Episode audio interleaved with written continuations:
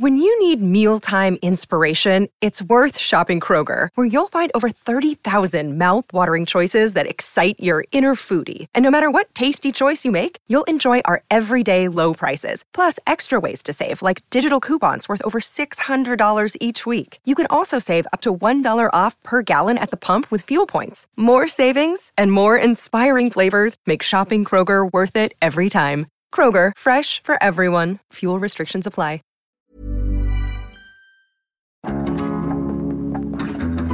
Only one word that matters in business in the early days, and that is the word survival. Whilst you're alive, throw yourself 100% into whatever you do and make the best of this wonderful life that we all lead. Hello and welcome to the Voom podcast from Virgin Media Business with me, Nikki Beattie. As the Voom competition revs up for the 2017 season, we're following in the same spirit with entrepreneurial tips and advice from some of the most inspiring business minds in the world, with startup stories, success secrets, and a few admissions of failure, all in the mix. Joining me in the studio, I'm delighted to welcome two business founders who've shaken up their sectors with disruptive thinking, building companies that are not only huge successes in their own rights, but by their very nature help others to grow too. My first guest was a first mover back in 2006, joining the worlds of tech ticketing, and events in an inventive online platform. A long distance relationship starting from his hometown of Paris with co founders in San Francisco quickly blossomed into a company with a global reach. Today, connecting the world to live experiences in over 187 different countries. That's 2 million events and around 48 million tickets processed per year. Named Eventbrite, I'm very pleased to welcome the company's co founder and chief technology officer, Renaud Visage.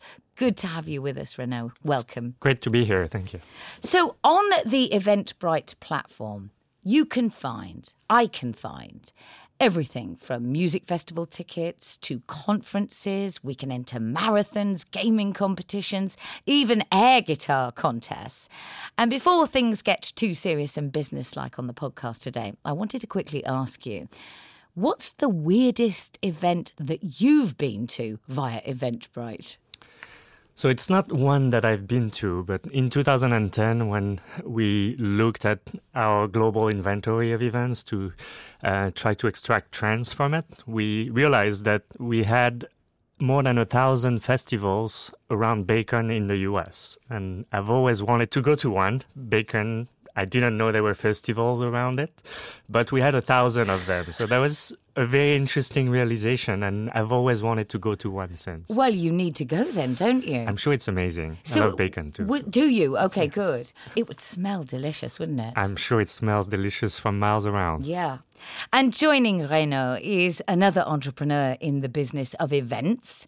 This time we're talking pop ups with a company that's helped reshape the landscape of retail in the UK by connecting brands to exciting temporary spaces across our cities but they're no longer pop ups confined to what you might think of as dodgy food stalls and bric a brac markets. Instead, they're a thriving ecosystem for startups and established businesses alike to test new ideas and meet new customers. The online platform Appear Here has been at the heart of that revolution, and I'm excited to welcome its founder and CEO, Ross Bailey. Hello, Ross. Hi. Thank you for being here today. No, thank you. Well, we should mention that in addition to the UK, Appear Here has also recently crossed the channel to add locations in Paris. So you've got shared ground with Renaud there. Um, I take it the French love pop ups as much as we do, then, do they?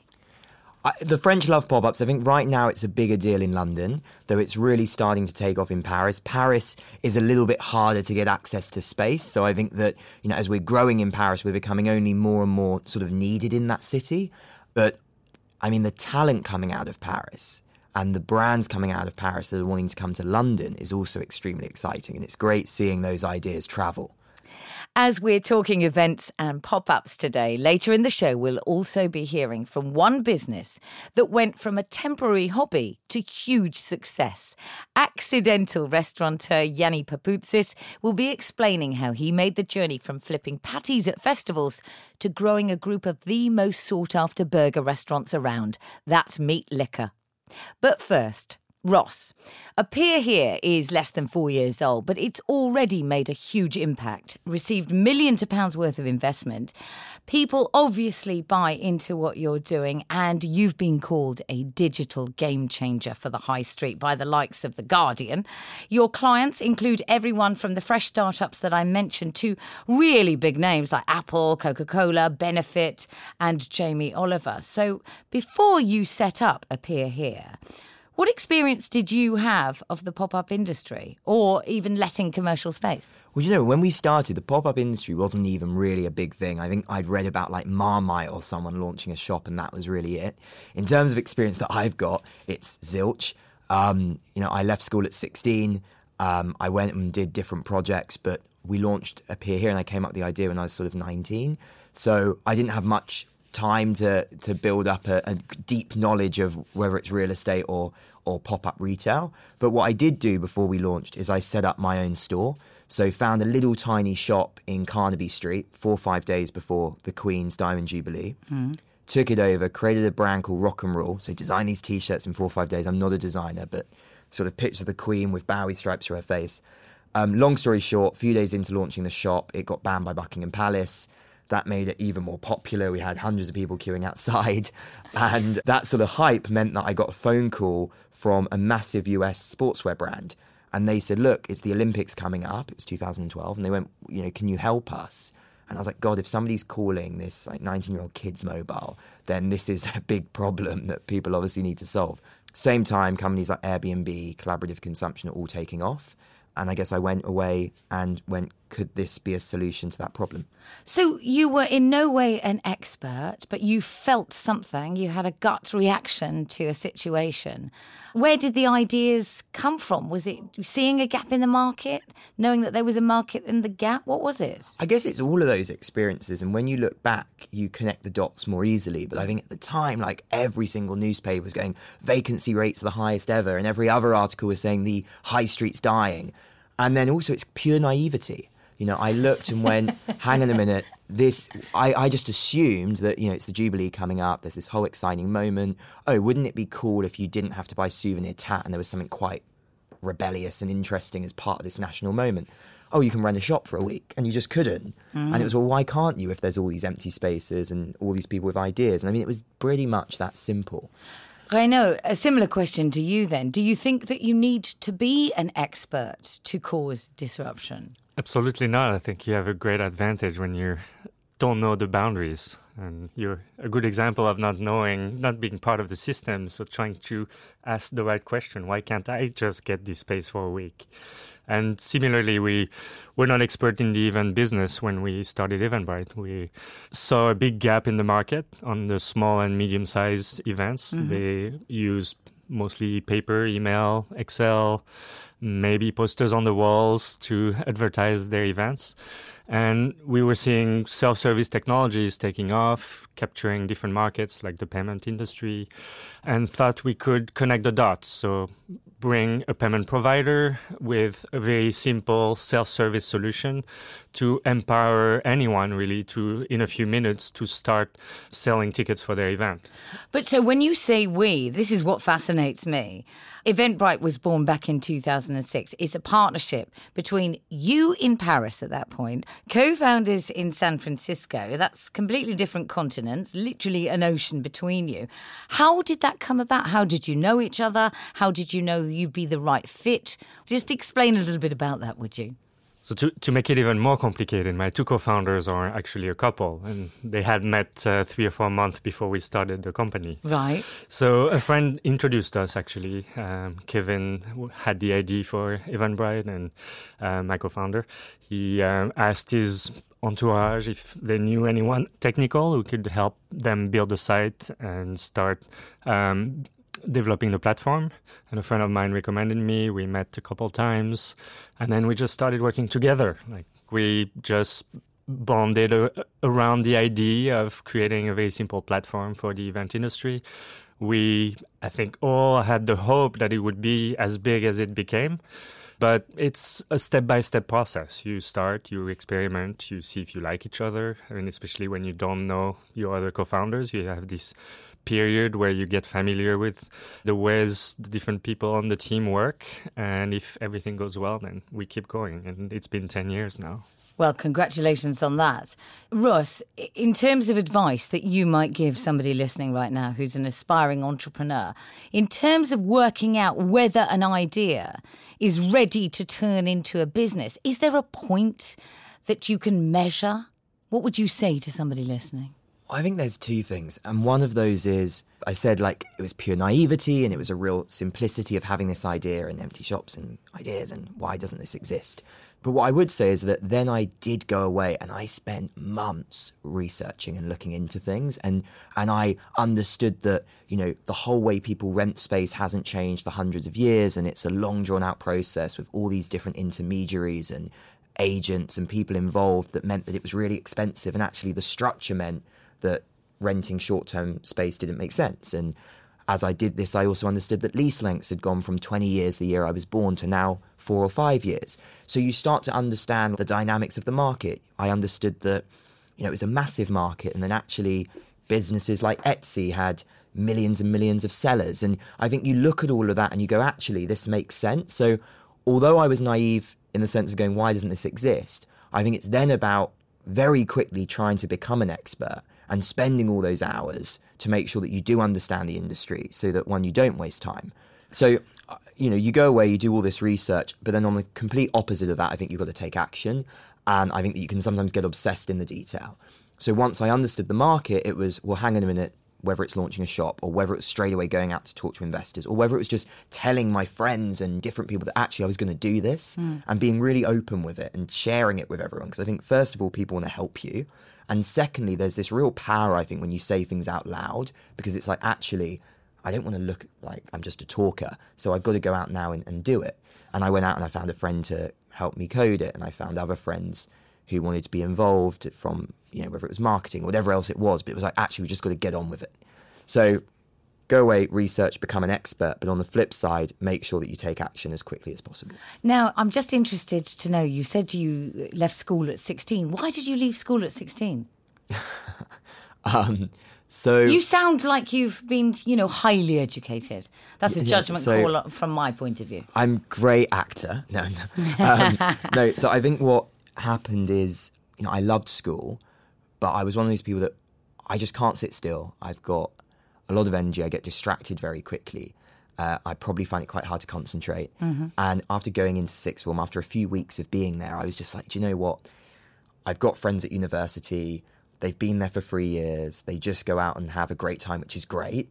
But at the same time, it just felt like there was a long period of like another five years of education before even you'd get to work. And I felt that that could probably can be condensed a lot shorter.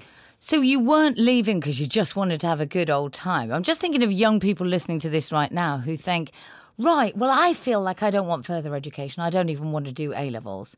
If I use Ross as an example, look what he's managed to achieve. But you must have had some sort of mission in terms of what you wanted out of your life. So, do you know what? There were two things. I think, first of all, when I was at school, I was always going to Costco and buying up drinks and then selling them at lunchtime. Or um, yeah, I was doing all the all the typical like cringy uh, things and like becoming a dog walker and getting all my mates to do it. And so mum and dad would come home and I'd have like ten dogs and they'd be like, "We don't own one." Um, but then you know, I started with a friend. We'd rent out nightclubs and we'd do these underage nights. And they ended up getting 800 people, 1,000 people turning up each month. And suddenly it became quite a big business. And we started doing them in lots of locations. And while this is happening, you're sort of sat in sixth form and there's somebody explaining to you what a P&L is. And they're spending maybe three different lessons over several hours explaining that. And you're a bit like, okay, let's like just do it. Like if it goes wrong, who cares? But I don't want to sit here for hours. Right. And I guess that became, and I don't think everyone's like that, but you know, I just got bored quickly and I thought, you know what, I just want to go out and do it. And I knew that I'd work hard and I was lucky to have parents where I think my mum was very worried and was like, no, you've got to go to uni. But my dad was sort of like, look, as long as you start Apply working yourself. every day and you put in as much effort, if not a lot more, Hmm. than if you were at sixth form, then I don't mind. It's your choice. And, you know, that was very lucky to have. Renaud, what were the early hurdles for you in terms of? I mean, obviously there was distance, perhaps, but maybe that doesn't matter in the age of technology. I'm looking, I suppose, for the keys to your popularity, but the hurdles you had to cross. And distance was never a hurdle. We had a very nice cycle where I would code during my day, they would review my code during the night, and the next morning I had a all fresh list of things to do. So it was actually a very efficient cycle. Mm. I mean, like any startup, the key thing at the beginning is finding these people who are going to be your champions. And for us, it was many different types of event organizers who loved the platform so much and felt that it totally answered their need that kept pushing us to their friends, to their networks. And once you have this broad base of evangelists, I would call them, mm-hmm. then you know you're onto something because when people talk about your product, say how much they love it, even though it's missing all these things that I want you to build tomorrow, they still use it every day. And that's a testament that you're onto something and that you have a real product that serves a critical need. Ross, thinking back to the inception of Appear Here, how old were you? Yeah, 19 or so. Yes. So, and you were the youngest person in your team, is that right? Yeah, up until a few months ago, actually. So, so, e- so, how old are you now? I'm now 24. Yeah. So So, we in- actually started the company when I was about, I'd say, you know, probably we raised the first funding when I was 21. So I think although I had the idea Hmm. and I say like I took action, I spent a lot of time researching it, but also spent a lot of time meeting with people where everyone hated the idea. Everyone thought it was terrible. Every single investor said I needed a co-founder. I think I probably spent six months going to these tech meetups every single, like twice a week, Right. trying to find a co-founder who was a CTO, and just going, you know, I, I still believe that this is possible. And I think that's the the point as well. That sometimes if you meet every industry expert and they all say there's no need for this and you need to go back to university and do a chartered surveying degree, and then investors are saying you need a co-founder, and then other people are saying there's no market. You know, to keep going is quite um, Some people would say it's stupid. Well, they'd know. say it was foolhardy, wouldn't they? Most people, but you, but maybe it is as Renaud described. It's that itch that just has to be scratched, and that's when you know. Was that what it felt like for you? Yeah, for sure. And I think there was a couple of ideas, and I did a few things during that period after the store, but I kept coming back to it. And I just remember there being a time where I went, do you know what? I, I'm just going to do it now. And it was funny that suddenly, going back to that point of taking action and being very upfront about it to everyone and saying, look, I'm doing this, that um, in a couple of months we'd raised angel money, then we had a team, and then suddenly I think if you're passionate about something, and I think if you convince yourself that it's going to be big, I think that's infectious. And I think you know that's when you suddenly get friends on board, and people go, do you know what? This is worth a this is worth a punt. Let's go for it. Well, so we've got a sense of your motivation, and the fact that you bore easily means you've got to keep thinking, got to keep moving. Did you have any mentors? not as a I didn't have any like as a kid or as I got older. I think you know I went out and I had no shame, and maybe that's an age thing. But I was you know now I look back at some of the emails I must have sent people and I cringe. But you know I emailed everyone and I went out and I went and met the top CEOs or the top guys because I just pestered them.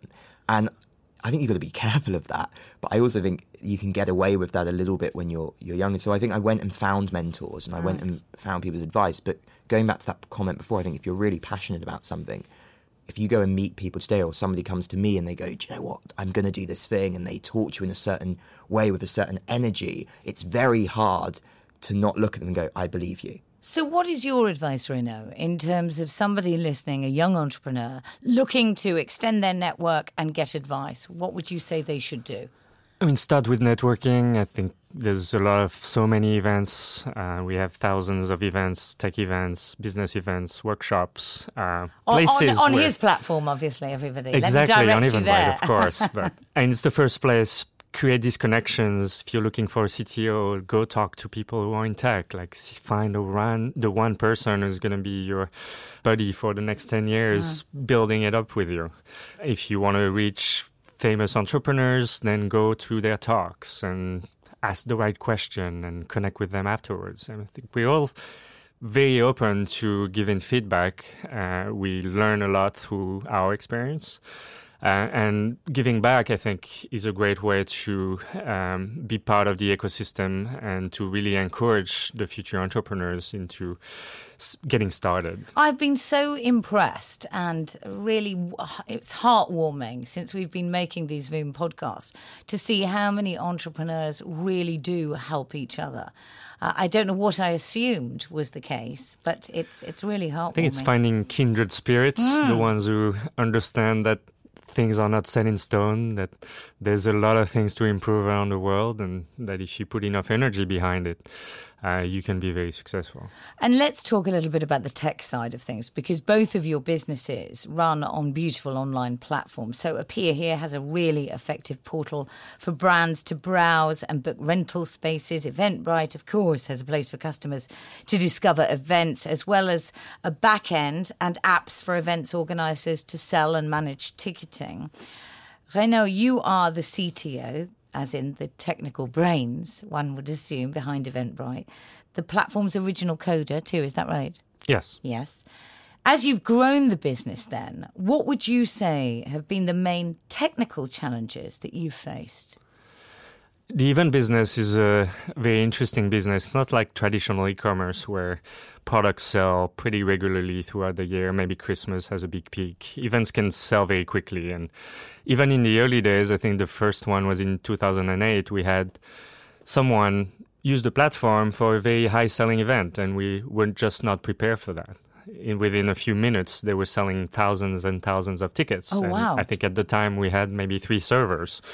So these are the type of challenges that you face as you grow a company. We just never thought that this would happen so early. So when it did happen, it was a very valuable lesson that we have to anticipate a lot of these needs. And we, of course, would have loved for all the big events to come to our platform. And that's what we prepared for in the next few months. So we took a good look at our architecture implemented a lot of changes to make it a lot more scalable to be able to handle these high selling events. And also, I'm thinking now, we just want the easiest user interface possible. I want to be able to use my phone to do everything. I don't want to have to be shrinking and growing a page in front of my eyes and missing a bit and having stupid little pull down menus. I think that's So, do you work challenge. on this all the time? Yes, I think that's a challenge in technology. It never stops, it never rests. Habits change. I think people using the smartphone, everything is a tap away. They expect the same type of experience mm. for all of their products, whether it's the remote for their TV or the heater or all these things that used to be controlled by very complicated devices have to be simplified. And same for our website. I mean, we try to make make it as simple as possible. Yeah, but, I want to talk to your website. I just want to go, exactly. you know, hey, Eventbrite. You want Like- it to be more intelligent, easier, more intuitive, have functionality that makes sense for the dig- the age we live in. Yeah. And that's our challenge as technologists is bringing all these technologies together in a package that makes sense. And Ross, how did you get the right team together to handle the technical side of Appear Here? Well, you know, I found a, a, one of my great friends. He started it with us, and then we grew the team, and now we've got an amazing technology team. Um, I think a lot of our stuff when we were building the technology was also about like behavior change mm. because we couldn't find a single site where there was retail space available to book. It just didn't exist. There wasn't even listing sites where they had pricing. So, what was lucky with our business is from a technology point of view in the early days, we weren't reinventing the wheel. We were applying what existed in other industries to a new industry. But what we had to use technology for, and what we also had to use, you know, just general product and brand for, is how could we convince landlords and real estate owners to to make this work, that this was simple, that this was intuitive, that this wasn't a hassle. How could we use technology that meant that, you know, if you don't use Appear Here, it averagely takes six months to book a space. So if you see a space tomorrow and you want that space, by the time you go through that process, the fastest it will happen is around six months. On Appear Here, it now takes three to six days. Wow. So, how do you build technology to replace those human functions, to make things standardized, to make things happen fast and quickly? A lot of the time, the technology existed. What we had to question is if we release this now, if the is the timing right? Do people understand it yet? Do we have to build something far simpler today mm. so that somebody you know their behavior moves to a certain part so that we can then release the thing that we really want to release and i think when you're doing an industry from the beginning that hasn't been done before and i'm sure eventbrite had this as well there's a lot of things where you're sort of having to go oh we want to do all these things but we've got to focus on the the very first step not just because of our tech team or because of bandwidth, but because will the user actually understand things if we release everything today? And that was a really interesting lesson. Yeah, both your businesses rely heavily on getting other businesses on board. So, what are your top tips for selling B2B? I think trust is critical in this day and age. Uh, you have to believe that the platform you're dealing with is a reliable partner. I think that's what people look for. Uh, we've spent a lot of time thinking about trust. How do we handle all the bad cases? I mean, several companies in the valley have had to deal with that. Airbnb with people trashing your place when you're not there. Yeah. Filming porn movies in, in your space. So they Oh, had to handle these things. Um, Uber with cases of rape and things like that. So how do you make things right when things go wrong? I think is a big part in establishing trust, and we've invested a lot in both in the tech, on the technology side to prevent fraudulent activity, to kick off the spammers, etc., etc. Right. To create an experience that when you come to Eventbrite, you expect a certain level of quality, uh, trust, and reliabil- reliability that we've built over the years. Ross, I can see you nodding. Um, Yeah, I mean- your advice? B2B? I agree with Renaud. I think that trust is hugely important. I think that customer service is actually massive. I As soon as you're doing B2B, you know, you need to have that ability that somebody probably, even if it still is tech first, can pick up the phone and there's a higher level of customer service for those businesses and those pro tools. The final thing I'd say in terms of actually practical advice for going out and selling to those businesses is I think like shiny stuff matters. And what I mean by that is I think that as soon as you start selling to businesses, the product has to look beautiful. I don't think they're as creative. They don't necessarily like a consumer would imagine where you're going. Mm-hmm. I think they, they sort of want it to work now. And the second thing is I think that they want to see that the best use you. So if you do do Apple and Google and Yeah. Kanye West stores, they're going to go, oh, well, we want to be part of that. They, they, we've ticked the box. Nobody's going to go to that person in a meeting. Well, why the hell did you use that company? And I think it's making sure, and it, it probably goes to a certain part back to trust, but trust that these are the best guys that we can be using. So I think focus on actually some of that shiny stuff because that means that the businesses buy in. And when you guarantee that shiny stuff and that whole look and that whole attitude, is does that mean automatically the landlords get on board? Yeah, I think one, the landlords get on board. I think if they see that, oh, hang on a minute, these guys are using you, that works. I mean, I'll tell you a very quick, funny story because it's to do with technology. You know, that, as I said, no commercial real estate company, especially in, in, in retail, was was doing online bookings. And every single business, I mean, every one of them said there is no way in hell you're going to manage our payments. And I'm trying to sit in these meetings and explain how secure it is and how we've built this and this and the tech can do all these things. And they just weren't listening. They didn't mm. care. And I remember I had a meeting with Coutts, right, which is the Queen's Bank, and went, look, I know we don't have that much cash, I know we don't have whatever, but I want you to do our bank account, and this is why it's so important. And they eventually agreed.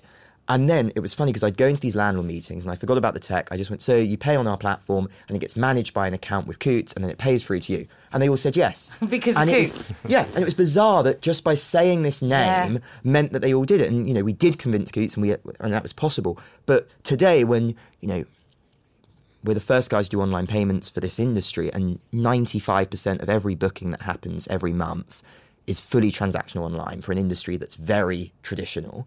And now it's because of great tech, and you don't need to say anything because other people do it. You just say, well, this big landlord does it, and people mm-hmm. follow. But at the beginning, it's crazy to think that that behavior change happened because we convinced Coutts to give us a bank account. You're listening to the Voom podcast from Virgin Media Business with me, Nikki Beatty, alongside Renaud Visage from Eventbrite and Ross Bailey from Appear Here. Now, as we're talking pop ups and events, we also wanted to give you an example of a great company that's grown from that sort of temporary situation into a fully fledged success. Perhaps the most common type of pop up are food establishments. But whilst setting up a stall at a market or festival is a fairly quick and inexpensive way of getting a food business going, growing things further becomes a tricky and highly competitive business. One man who knows all about it is accidental restaurateur Yanni Papoutsis, founder of Meat Liquor.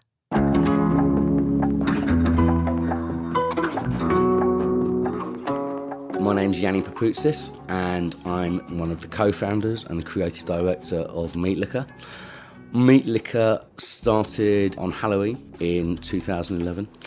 It started off as a short term restaurant, a couple of years, and it's still going strong five years later. We now have 10 sites.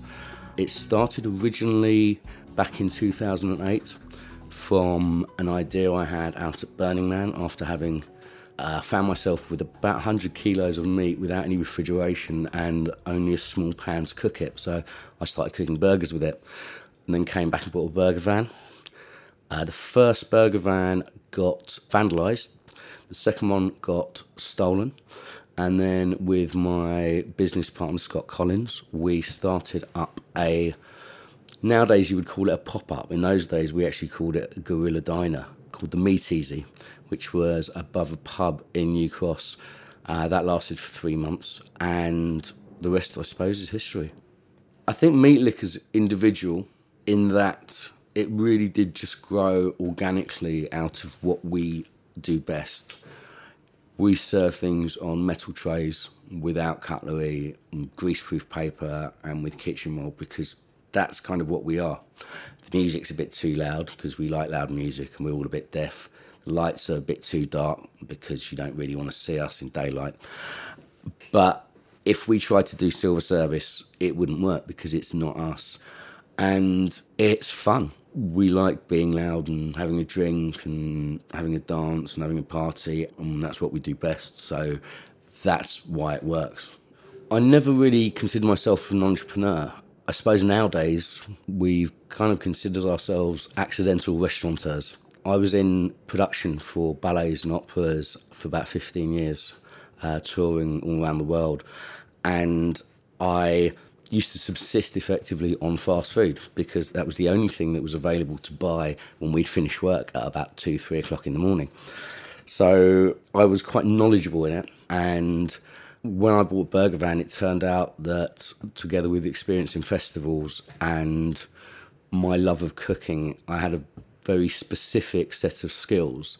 It wasn't really taking the plunge at that point. I mean, my first burger van, I had two thousand pounds in an ISA. That's all I had, and I it was making no interest or anything. So I bought a burger van and a car to tie it with for two grand, and I was doing it on my days off as a hobby because I had a crossover period of a, almost three years, to be honest. And it was only when I had so much work going on with the meat wagon that I decided that I could finally leave my job. And that was very important for me because the expense, the knowledge that you have to have to actually make a go of it in this business is such that it's very hard just to cut off everything you're doing and then sink everything into this you do really, I think, need a lot of hands on experience about all the things that are going to go wrong because I suppose probably 90% of this business is making sure things don't go wrong or being able to react and think on your feet and basically make opportunity out of adversity.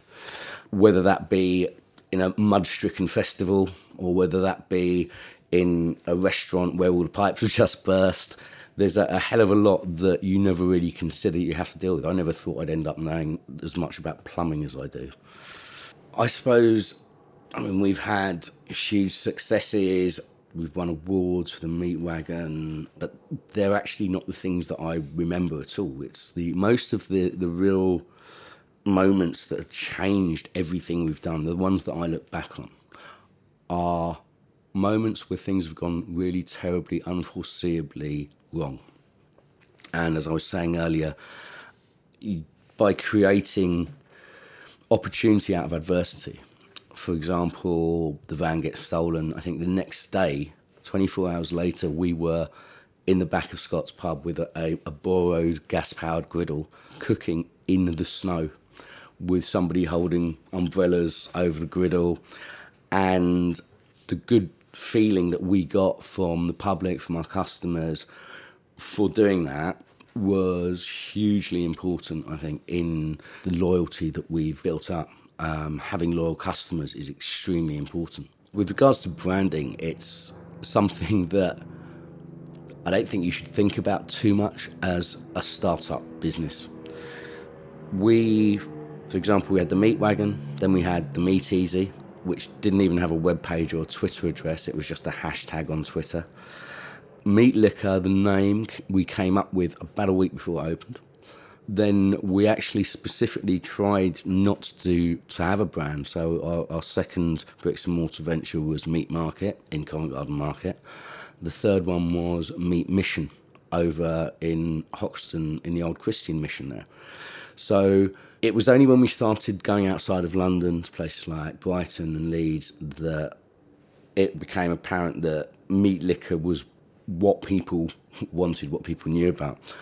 The branding was accidental. And again, it, it came out of us not actually having a name for a restaurant a week before we opened. So I think that there's a lot of people who will spend too much time not doing something because they can't think up of a cool name or they think that all of those things need to be in order first. They really don't. Also, I mean, it took us four years to even get t shirts. And there's restaurants I know that have actually folded before they've opened, but they've got all the t-shirts. But they don't actually have the core of their business in place because they've spent too much time thinking about how they're going to sell, not what they're going to sell.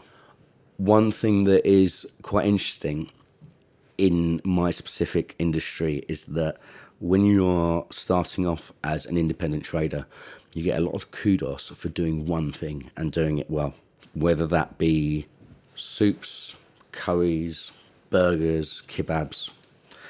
However, as soon as you cross over into a bricks and mortar venue or into anything else, you need to be doing everything well. And those same people who've given you kudos for only doing one thing when you're an independent market trader, for example, will actually then be pulling you up on not being able to provide chips with your burger why aren't you doing wings? Where's your cocktail selection? So it's very important to realize people will always judge you on your worst attribute. And that again comes back to being flexible and also evolving and evolving to meet the needs of the customer. I think the most exciting thing about this job is that we don't really know what the future of this business in it, it changes every single day my job varies during the days, from day to day, from week to week, and for me, that's a really exciting thing, the not knowing. For some people, it would absolutely drive them mad, but it's actually a core part of this business. It's a very, very dynamic industry, and more and more industries are having to cope with that dynamism, the difference in taste, the way the, the information and tastes and trends flow not just around the country but around the world. And some of them are like dying, so they spark really, really brightly and die out. Some of them grow and last longer. Um, and being able to take advantage of those and knowing which ones to ignore is quite important. But you need to have quite a tight, flexible organisation in order to do that.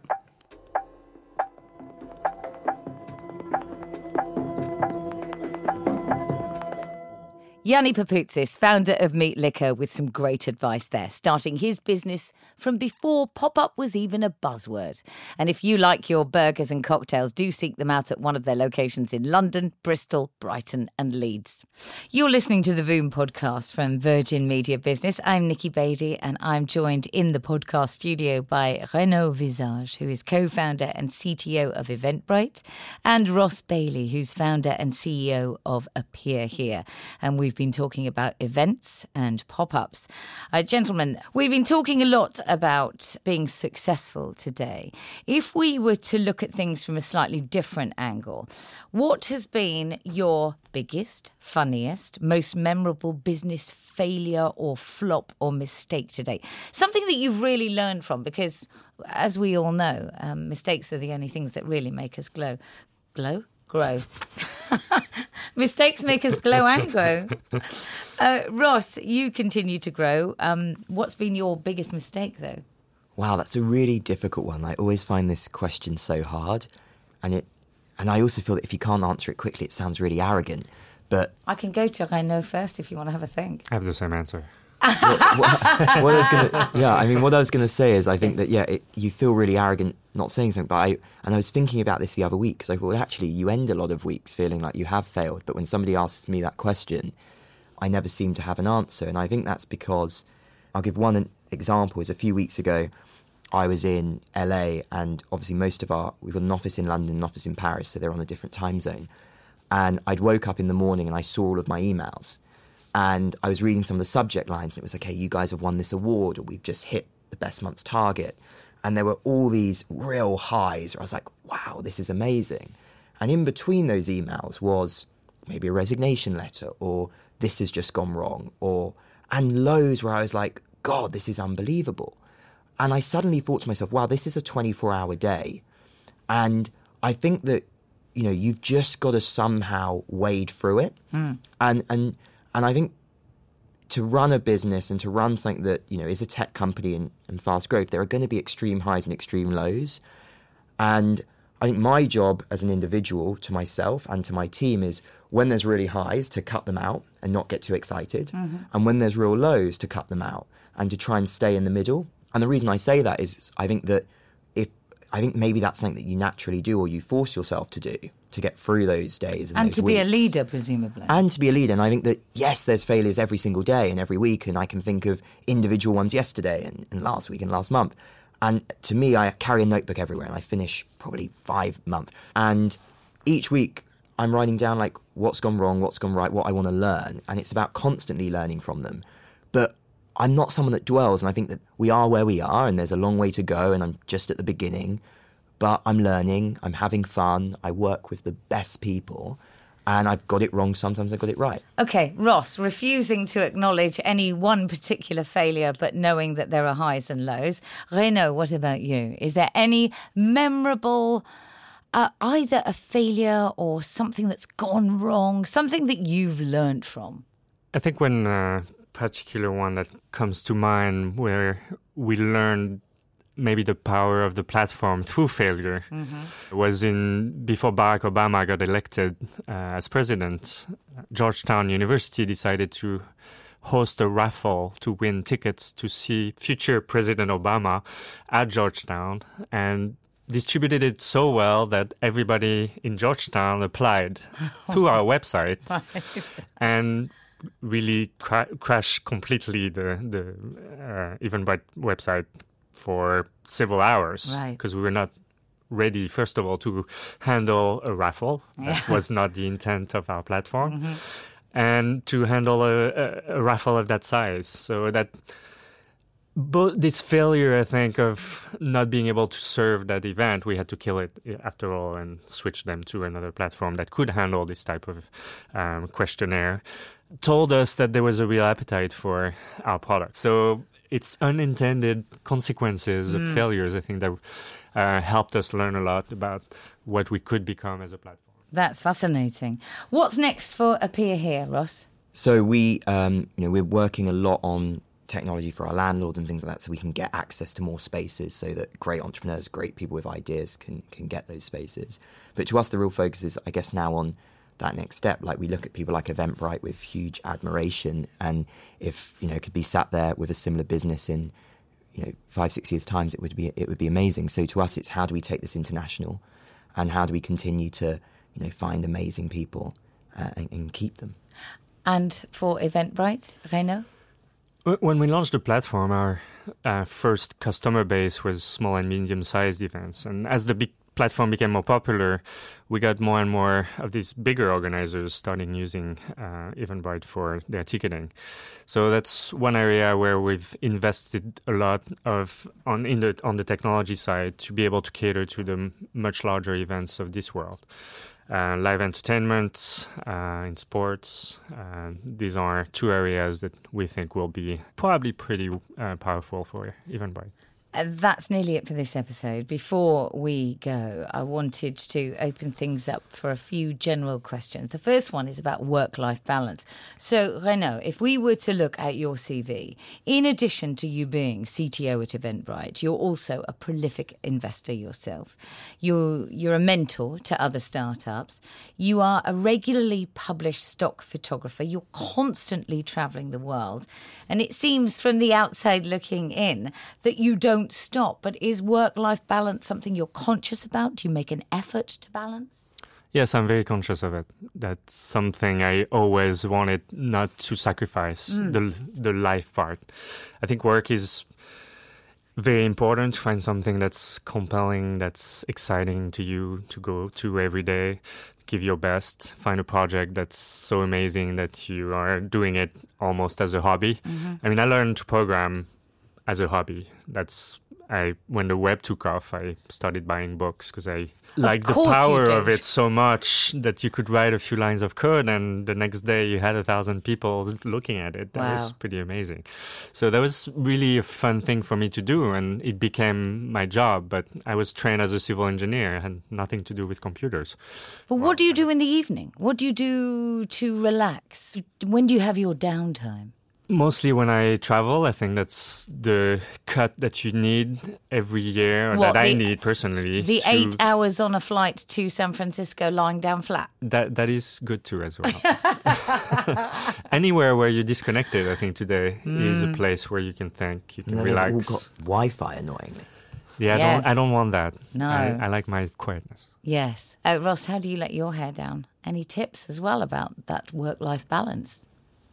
I agree with Renaud. I think during the week it's so sort of like it can be so crazy, but I think what I now do and fortunate to do is like take a weekend away with friends and we've started going like this year I went to um, Jordan and random places like that and I think suddenly going and discovering new places I've never been and you know walking around and seeing amazing sights gives you that uh, opportunity to turn off a bit and have perspective, presumably. But also have perspective, yeah. And yeah. I think to realise that there's so much stuff that's far bigger than what you're working on and, and more important. Um, and but at the same time, I think if you love what you do, you know, you, you're up for it. And I think that you've got to be careful as well with work-life balance, with putting too much pressure on yourself. Because I, I do remember that I'd sometimes be like, okay, well, like I've worked so crazy during the week, I've got to have a weekend, and then I just start Monday stressed because I hadn't, you know, done enough stuff. And I actually think that, you know, if you do have to do a bit of work on Sunday or a bit on Saturday, I'd much rather that and have a better week than, you know, put an additional pressure on mm-hmm. myself that I need to have a balance. But I think it's about getting away. And I think, you know, also when you talk to other companies and you get involved with what they do, hearing other people's problems and stuff stops you thinking about your own, which is quite fun. What is the favourite part of your work, Ross? I think there's two things. I think one is there's some businesses that are about, you know, how do we make it easier for somebody to buy a jumper online or whatever it might be. I think what excites me is, you know, whether this, you know, we're, we're aiming for the stars and hopefully it goes really well. But even if it doesn't, I think what's exciting to us is that every single day, somebody is making their dream happen or their mm. idea happen because of we exist and because we've made it possible and because we've unlocked these spaces and, and changed the way something's been done. And a few weeks ago, this guy came through the platform, young guy, books a market store in Spitalfields and he makes £1,500 in a week. And to him, this is a dream. And he sends us a letter to the office. And We don't get letters often, but we, we get them occasionally. And it was like, just want to let you know this was like Christmas for me and it's Aww. changed my life. A few weeks later, he goes back on the platform and he books a space within Topshop. And in his first week, the guy makes £20,000 in one week. He then makes that every week for six months and he's now rolling it out. Wow. Um, and he's got a team of 20 people now from just being him. And you look at someone like that and you go, wow, that's incredible. And he gave us all these bracelets that he made to say thank you. And he was like, you know, if you guys didn't exist, this wouldn't be possible. And I think when you feel that actually, you know, not that you've just built a company, but that somebody else is saying to you, do you know what? If you guys weren't here, I wouldn't be able to do what I loved. Mm. I think that really gets me up in the morning. And the second thing is, I think today, you know, people can buy more than they've ever been able to buy. And what people are excited by is experiences and personal connection and, and real world interactions. And whether it's Eventbrite or whether it's Appear Here, I think what's exciting is this new future, I think, is about where you go and who you see and what you do. Do you have a favourite part of your job? Final question of the podcast. I always enjoyed meeting users. They always say how much they love your our product and always have three or four things they would like us to build for them. Oh, right. Um, I think at heart I'm a, I'm a builder. I think that's why I decided to be a civil engineer in the first place. And the web gave me another opportunity to build different types of things. Um, but seeing, talking, understanding, um, people who use the platform every day, and we have a lot of people who made that their full time business today. Mm. So having contributed to helping realize uh, their dreams, I think is my biggest fulfillment as a company builder. Uh, to have helped others build their dreams in, this, in the same time. Renaud Visage, thank you so much from Eventbrite and Ross Bailey from Appear Here. It's been an absolute pleasure. Thank you. Thank, thank you. you.